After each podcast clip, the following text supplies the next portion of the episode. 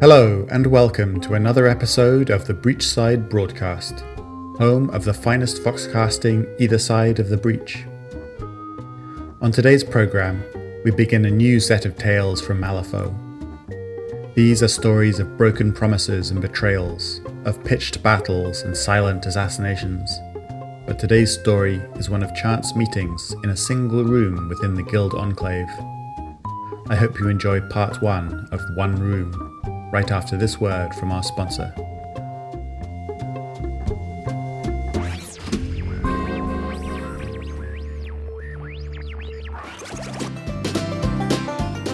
This episode of the Breachside broadcast is brought to you by Mr. Sillyclove's Bagels.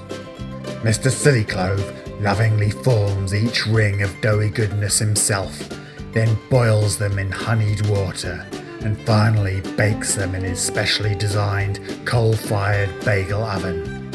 You haven't tried bagels until you've tried Mr. Silly Clove's bagels.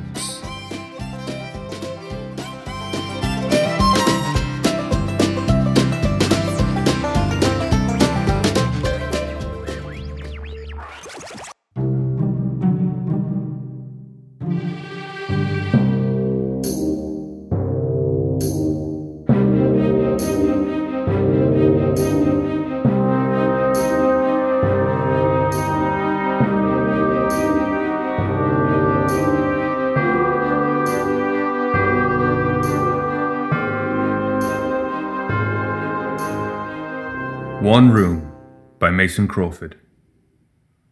The Guild Enclave, Break Room C, 6:10 a.m. The wheels of bureaucracy never stopped turning, but they did slow to a languid crawl in the early hours of the morning. It would be almost an hour before the clerks and accountants arrived at the Guild Enclave to begin their daily routine, and for now, only a handful of dedicated, obsessed, or beleaguered guild employees haunted its wide hallways. It was uncertain just which of these categories Sonia Criid fell into. A year ago, it would have been rare to see her at the Enclave in the morning. Many of her duties had involved interrogating captured Arcanists, planning ways to subvert the influence of the Miners and Steamfitters Union, and organizing the investigations and manhunts that protected the people of Malifaux from those with unsanctioned magical abilities. If she came across any tomes or grimoires with particularly interesting bits of new knowledge hidden among their pages, she would bring the book home with her and spend the evening unlocking its secrets over a bottle of whiskey. This morning, however, Sonia was looking over a box of bagels. After spending so long behind a mask, sipping her meals through paper straws, and then the months of intravenous fluids following the fire and McMorning's operations, she still hadn't quite reacquainted herself with solid food. It felt strange in her mouth, and she kept accidentally biting her tongue whenever her attention started to drift away from her meal. Reaching out with her hand, Sonia carefully lifted one of the bagels from the box and set it on her plate. She noted with no small amount of satisfaction that her fingers did not shake as she cut the bagel in half, nor did they twitch as she smeared the halves with cream cheese and lox. As she turned and made her way to the room's wide dining table, the new flesh of Sonia's rebuilt face pulled back in a faint smile. It hurt, just enough for her to notice, but McMorning had said that pain was a good sign. It meant that the skin was stretching, and that her nerves hadn't fully burned away. All in all, it was looking like a good day. Hola, Sonia. There was another twinge of pain from Sonia's face as her eye twitched. Good morning, Perdita. A dusty, wide brimmed hat flopped onto the table, as Perdita grabbed the chair opposite Sonia, turned it around, and sat on it backwards, arms crossing along the top to support her chin. They haven't seen you since Kitchener went up in that fireball. You're looking. There was a brief pause as Sonia looked up from her bagel, and Perdita's eyebrows raised along with her voice. Good? The scars are still healing, Sonia explained, annoyance creeping into her voice. We still have two more operations left before I'm back to looking like my old self. Ah, no, you look muy bien. Perdita smiled nervously as she leaned back in her chair. You almost can't tell at all. I almost envy you, ne? She raised a hand and pulled at her long, silky black hair. All of this hair is so hard to manage, but with you, You'll just wake up and right to work. This time, the flashes of pain that came as Sonia narrowed her eyes were welcome. Her hair, once as long as Perdita's, had been burned from her scalp when the tyrant Cherufe clawed its way out of her soul and turned everything around it into an inferno. It had since started to grow back, but it was still short and patchy in places. No matter what she did with it, it always seemed to be sticking up in the wrong places. In Sonia's mind, she looked like a dog with mange, whereas Perdita looked like a rugged Badlands goddess. Sonia hated her a little bit for that. It must feel good to take off that mask, Perdita said, motioning towards Sonia's face with one of her calloused fingers. Do you still have it, or did you have to get a new one after it burned up in the fire? Sonia finished chewing her mouthful of bagel, looked up at the younger woman, and tried to keep her voice as controlled as possible.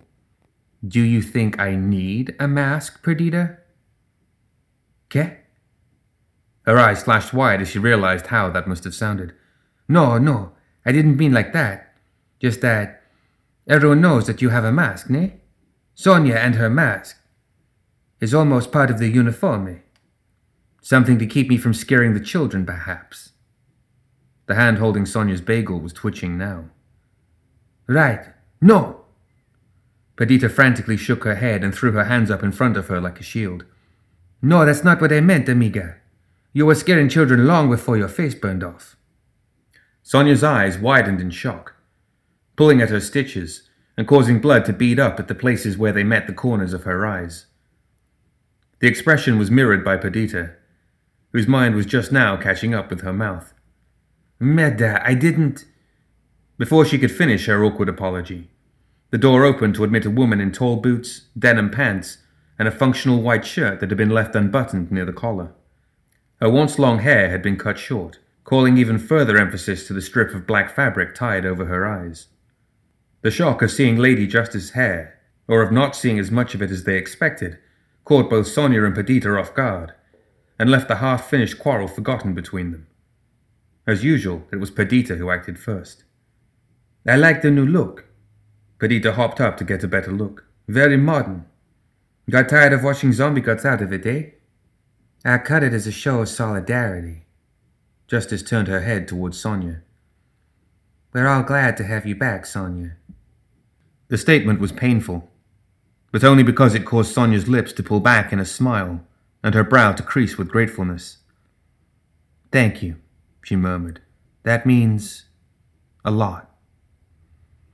Justice nodded, and her expression softened into a faint smile. I'll accept the judge, that is. Without you to keep him in check, He's been winning most of our poker nights. I'll have to show up unexpected this weekend and catch him off guard, Sonia chuckled. Wait. Perdita's smile had started to falter. You two have a poker night? Sonia and Justice exchanged looks. Well, Sonia looked towards Justice, and Justice didn't turn her head away. It was hard to properly exchange looks with a blind woman. Nothing formal, Sonia explained a bit hesitantly. Just something we do every once in a while. Every Thursday night, give or take. Justice looked back to Perdita. For years now. Perdita looked between the two of them, hurt evident on her delicate features. And you didn't invite me. I love poker. Justice hesitated. I thought you knew. She motioned towards Sonia. Sonia said that she invited you to the first game, but. Perdita's eyes widened in sudden revelation as her gaze snapped back to Sonia. You didn't want me there. Here's your deputer, Sonia. I thought we were friends. Hey. Sonia raised her hand and wobbled it slightly. We're more like co workers, really. Perdita hooked her fingers into her belt, shoved her chest forward, and lit the fire in her eyes. But you and Justice, you're amigas? Sonia shrugged her shoulders and took a bite of her bagel. She doesn't think I look hideous. Perdita's eyes widened in disbelief. Only because she is blind. Justice's brow furrowed beneath her blindfold. Standing right here, she murmured. You don't even live in the city. Sonia reached up to wipe away some blood from a pulled stitch, then immediately pulled back as she remembered McMorning's warnings about touching her face while it was healing. Should we have sent a rider down to Latigo every time we've made plans? You probably would have been knee deep in dead Neverborn anyways. Or hair care products, she mentally added. Perdita opened her mouth, thought better of what she was going to say, and instead leaned past Sonia and snatched her hat from the table. Fine.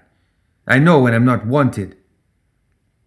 She pushed past Justice, only to spin around and jab a finger at Sonia once she was in the doorway. You are on my list, Pera. The two women were quiet until long after Perdita's rapid fire Spanish curses had faded into the distance. Finally, Justice spoke. Perdita may not be glad that you are back either. Sonia waved that problem away and motioned behind her. There are some bagels on the counter if you're hungry. Despite being blind, Justice had no problem making her way to the counter, selecting a bagel, cutting it in half, and smearing it with cream cheese. I have to give an interview today, she stated as she sat down opposite Sonia. Marlowe's orders. Ethervox, I assume? Sonia finished the last part of her bagel and sipped at her coffee. She shook her head. No, print. A frown tugged at Sonia's stitches as she drummed her fingers on the table. That's odd. Doesn't he know that the Daily Record fabricates most of its stories? It seems like a waste of your time. Sonia almost didn't recognize the emotion that flickered across her companion's face. It was trepidation. It's not an interview with the Daily Record. Then what? Sonia paused as realization hit her. Oh. Justice sighed. The Guild Enclave, Break Room C, 8:45 a.m. Lucas McCabe had never quite figured out how to properly navigate the hallways of the Guild Enclave. The irony was not entirely lost on him. He'd stalked through the burial tombs of ancient pharaohs, unerringly wound his way past the devious traps protecting never-born burial sites, and had once even been trapped within the two-dimensional reality of a magical painting. Yet no matter how many times he visited the Guild Enclave, he always ended up turned around and in the wrong section. He suspected that it might have been some quiet little enchantment placed upon him, or the building by Lucius or the former Governor General. It would certainly be in keeping with their petty brand of politics, and in any case, it was more reassuring than the idea that he just simply could not make sense of a large but otherwise mundane building. He had taken to drawing small maps to the various guild offices on the backs of matchbooks to help him find the way. The habit had gotten him stopped by suspicious guild captains more than a few times, and each of them had given him looks that were almost disappointed once they realized he wasn't trying to smuggle guild secrets out of the Enclave. Once again, the irony of Lucas' life was not lost upon him. Today, though, he had managed to find Lucius' office without much incident. Fortunately, Madison was absent. It was a trivial matter for him to don his cloak of invisibility and slip into the secretary's office, flip up the rug, and scratch out the runes the charm warder had carved into the wooden floorboards. Bastard probably wouldn't even appreciate this, he murmured. Once the deadly runes had been defaced, Lucas just had to establish a cover story so that the Elite Division weirdos wouldn't question his name showing up in the logbook. In his experience, the best way to do that was to hit up the accountants and attempt to talk them into getting an advance for his next expedition. A quick glance at the clock revealed that he still had a little over 15 minutes before their offices opened. With nowhere to be until then, Lucas pulled out one of his matchbooks, a rather clever one featuring the image of a winking Colette Dubois on the cover, flipped it open, and navigated himself to the nearest break room. He was hoping for a quiet place where he might be able to kick up his feet, smoke a cigar, and read the latest bullshit the guild liked to pretend was news. Instead, he found a slight young woman in a short jacket beating up a coffee machine almost as large as she was. As if to defend itself, the coffee machine seemed to be spewing steam and scalding coffee from various random places at random intervals. Bilious brewer, give me my coffee. The woman slapped her hand against the side of the machine, then winced from the force of the impact and kicked it in retaliation. Lucas watched her beat on the machine as he pulled out a cigar and scratched a match into flame against his thumbnail. He took a long pull from the cigar, puffed out a cloud of smoke, and spoke. Having some problems, miss. The woman just about jumped in the air as she whirled around to face him. She quickly assessed him, taking in his rugged long coat and the rumpled shirt and dirt stained denim pants beneath it in a single glance. This querulous machine is my problem. Lucas strained his neck toward the machine and puffed out a cloud of smoke. Looks like one of Hoffman's things. Kinda surprising it's giving you trouble. Most of his doodads run like clockwork. He thought about that. Most of them probably are clockwork, come to think of it. The machine, for its part, trembled briefly, released a final cough of steam, and started dribbling hot coffee onto the floor beneath it. The woman hopped back in surprise and stared at the broken machine for a long moment. It was clearly malfunctioning when I got here, she clarified, the words tumbling from her mouth in a growing panic. Probably the handiwork of a fell organization with dire intentions of disrupting our morning routine. She cast him a sideways glance to see if he was buying the excuse. Lucas grinned around his cigar. Seems that way to me. It's a good thing you were here to shut it down before it exploded and took the entire building with it. Pushing himself off from the wall, he extended his hand. Name's Lucas McCabe, in case the Hoff needs a third party to verify your story. Oh! A wallet appeared in the woman's hands, and a moment later Lucas was holding her business card in his outstretched hand. Nellie Cochran, editor in chief of the Malifaux Tatler, just like it says right there on the card. She stood on her tiptoes and peeked over the card's edge as she tapped the words printed on its surface. I picked the font out myself. Antique spikes. It really pins the letters to your mind, doesn't it? Like an antique railroad spike right to the brain, turning deception and subterfuge into truth and heroism. It sure does, Lucas murmured. After staring blankly at the business card for what seemed like the appropriate amount of time, he tucked it into his shirt pocket and flashed her a charming smile. She was cute in a mousy sort of way and he wasn't the sort of person to let opportunity pass him by. Well then, Miss Cochran, since this machine isn't cooperating, how about I make it up to you and buy you a cup of coffee elsewhere? I know a place right around the corner. The offer seemed to completely catch her off guard. That's not necessary, she finally said, her eyes sliding around the room uncomfortably. I'm not really looking for. The awkwardness was not lost on him. Sorry, if you've got someone you're seeing, Nellie quickly shook her head and waved her arms in front of her. No, no, no, nothing like that. It's just that I have this interview soon, and then there's all the work at the newspaper. Being an editor in chief is very difficult work. And then there's a preponderance of bellicose journalists who need constant supervision and guidance, and by this point Lucas had his hands up in front of him. Right, got it. Not that I don't appreciate the offer. Fraternity is important among co workers, and the root of the word is frater, which means brother. His hands were still raised, as if he expected the fast talking little woman in front of him to explode at any moment. She was certainly talking quickly enough for it, and he'd seen weirder things in Malifaux. Hell, he'd caused weirder things to happen once or twice. I get the Latin, and I get the metaphor. Brothers don't take each other out for coffee. We're good. Nellie took a deep breath and released it in relief. Okay, and the coffee machine? Lucas took another deep puff of his cigar and flicked the ash onto the ground. Probably a doppelganger, sabotage of the highest order. He hooked a thumb over his shoulder. I'm going to get going. Good luck with your interview. Thanks. She paused, feeling as if she should say something further to finish off the encounter on an expository note. It's with Lady Justice. Oh, she'll love that, he mumbled, as he turned and left the break room, the broken coffee machine, and the hyperactive reporter behind him. As he walked down the hallway, he glanced toward the accounting department, and after a moment of deliberation, pulled out a book of matches, checked the crude map, and continued onward toward the exit. His meeting with the reporter was more than enough of an alibi. Sir McCabe! Lucas turned toward the voice, only to find a baby faced guild officer hurrying toward him. Sir McCabe! the boy shouted again. We will have to search your possessions before you leave. McCabe sighed and unslung the satchel from his shoulder. The Guild Enclave, Break Room C, 9:55 a.m.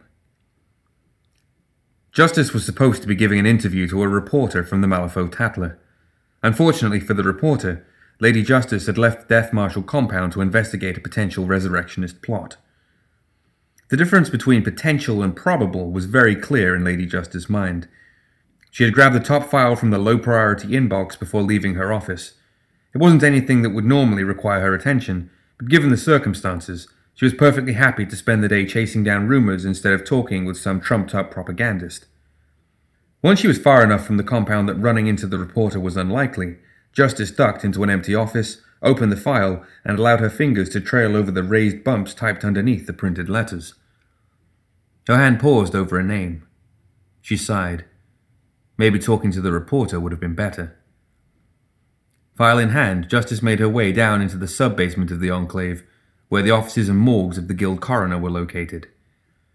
She had been working with Douglas McMorning for the better part of a decade, though it felt like forever, and not in a particularly pleasant way. He was skilled. She had no problem admitting that. But he was also the least professional person she had ever met. His handwriting and paperwork were both sloppy and unorganized, and his dim witted assistant seemed incapable of keeping track of the corpses under his care, much to McMorning's public exasperation and private apathy. The accountants had considered it a blessing when McMorning's nurses had started filling out his paperwork for him. On the other hand, she reminded herself, he had also single handedly saved her friend from a lifetime of intense pain and hideous scars. That alone made him an asset to the Guild. And when Marlowe asked her opinion of the doctor and his unorthodox methods, she had been forced to downplay his eccentricities in favor of his innovative mind and unparalleled surgical skills. That still didn't mean she liked the man. When she arrived at McMorning's office, his assistant quickly hid something behind a door and stammered out an excuse about the doctor's absence. Justice didn't even let him finish before she was headed back up the stairs in search of McMorning. A brief conversation with one of the desk clerks confirmed that he hadn't left the building, and twenty minutes later, she found the doctor in a break room, kneeling in front of the icebox. Douglas? McMorning shrieked in surprise and bolted upright. His head was deep inside the icebox, however, and he smacked it hard against the roof of the small device and tumbled backwards, clutching his injury in surprise and pain. He landed in a pool of coffee that had spread out from beneath the coffee machine, which was considerably more battered than it had been a few hours earlier. Justice tilted her head as she realized what was inside the icebox. Is that a severed head? What? A head? McMorning stumbled to his feet and pushed the icebox's door closed behind him. No! I mean, yes. That is a head in the icebox. Hand still pressed against the back of his head, McMorning smiled at her, although it ended up less comforting and more like an animal showing its teeth in an attempt to ward off a predator. It's not my head, though. I found it. On someone else. A pause. How are you? Love the hair. Her fingers were already rubbing at her temples, trying to banish the headache that was forming behind her eyes.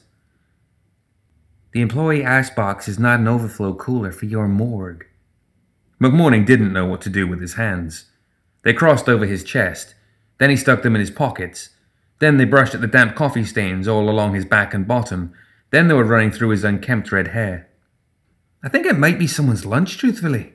Maybe Lucius. He certainly seems the type. He laughed suddenly, as if party to some hidden joke that Justice didn't understand. I'm here to. But I will keep that in mind, he interrupted, his tone suddenly serious. Dutifully noted. Sebastian, write that down. An awkward silence fell between them. They were the only two people in the break room. I'm here to speak with you about this report, she began again. She held the folder out to McMorning.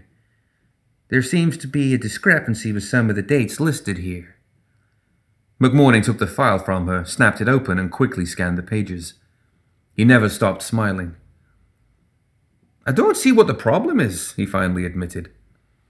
You have two dozen corpses scheduled for delivery in three days. Justice looked down and took a step back as the coffee puddle, disturbed by McMorning's flailing, slowly crept toward her boots. He double checked the file, then closed it and held it out for her. That's because we'll be having two dozen corpses arriving that day. I don't see what the problem is. We have corpses arriving. The papers say we have corpses arriving. That is perfectly normal and not at all suspicious. Justice didn't reach forward to take the papers. How you know we'll have corpses arriving three days from now? McMorning's eyes widened, as did his smile. After a moment of silence, The file tumbled from his hand and landed in the pool of coffee on the floor. Oops! Butterfingers! He shrugged his shoulders as he stepped forward and pressed the toe of his boot down on the files, pushing them down further into the dark puddle. I'm sure it's Sebastian's fault. Ever since I removed that part of his brain, he's just been terrible at math. Math and croquet. We tried playing a game in the office once. Had to use femurs and heads instead of mallets and balls. And his aim was just terrible. Not hardly worth the time it took to sink the pegs into the floor. I. what? Justice tilted her head in confusion as McMorning went off on a rant. You're playing croquet with heads down there? Lettuce. McMorning giggled nervously. Heads of lettuce! Sebastian's given up on meat, you see. He patted his stomach. Better for digestion. He's a gassy little thing. Covers up the scent of the bodies. But at what cost, I ask you? At what cost? Justice tilted her head to the side. And the femurs? McMorning blinked. The femurs? Do you know how much paperwork it takes to import a croquet mallet from Earth? I think one of the accountants has a bias against the game. Much easier to get a baseball bat. That's odd, don't you think? More than anything, I think I just want this conversation to end. Justice motioned toward the sodden file. Have your assistant resend the paperwork with the proper dates this time. The doctor's head bobbed up and down. Absolutely. And get the head out of the icebox. He nodded once more. Absolutely. Justice paused and sighed and left, leaving McMorning alone in the break room. Gradually, the smile faded from his lips as he looked down at the file at his feet. That was a close one, eh, Sebastian? No, don't give me that excuse. You almost ruined the entire plan. McMorning carefully slid the scalpel he'd been palming into the pocket of his apron, as the voices in his head jabbered at him. Of course she was, he spit back. That didn't work the first time, and I doubt it would take the second time around either. Besides, where would I find the building? Daintily stepping over the puddle of coffee and the folder floating in it, McMorning shuffled out the door. Well, possibly, he conceded, but that would require getting close enough to stick her with a needle. And in any case, I'm not sure where we'd find the baboon. Maybe Marcus, but. Still murmuring quietly under his breath, the doctor walked back to his office, his original purpose, and truthfully most of his conversation with Justice, forgotten in the murky haze of a new idea.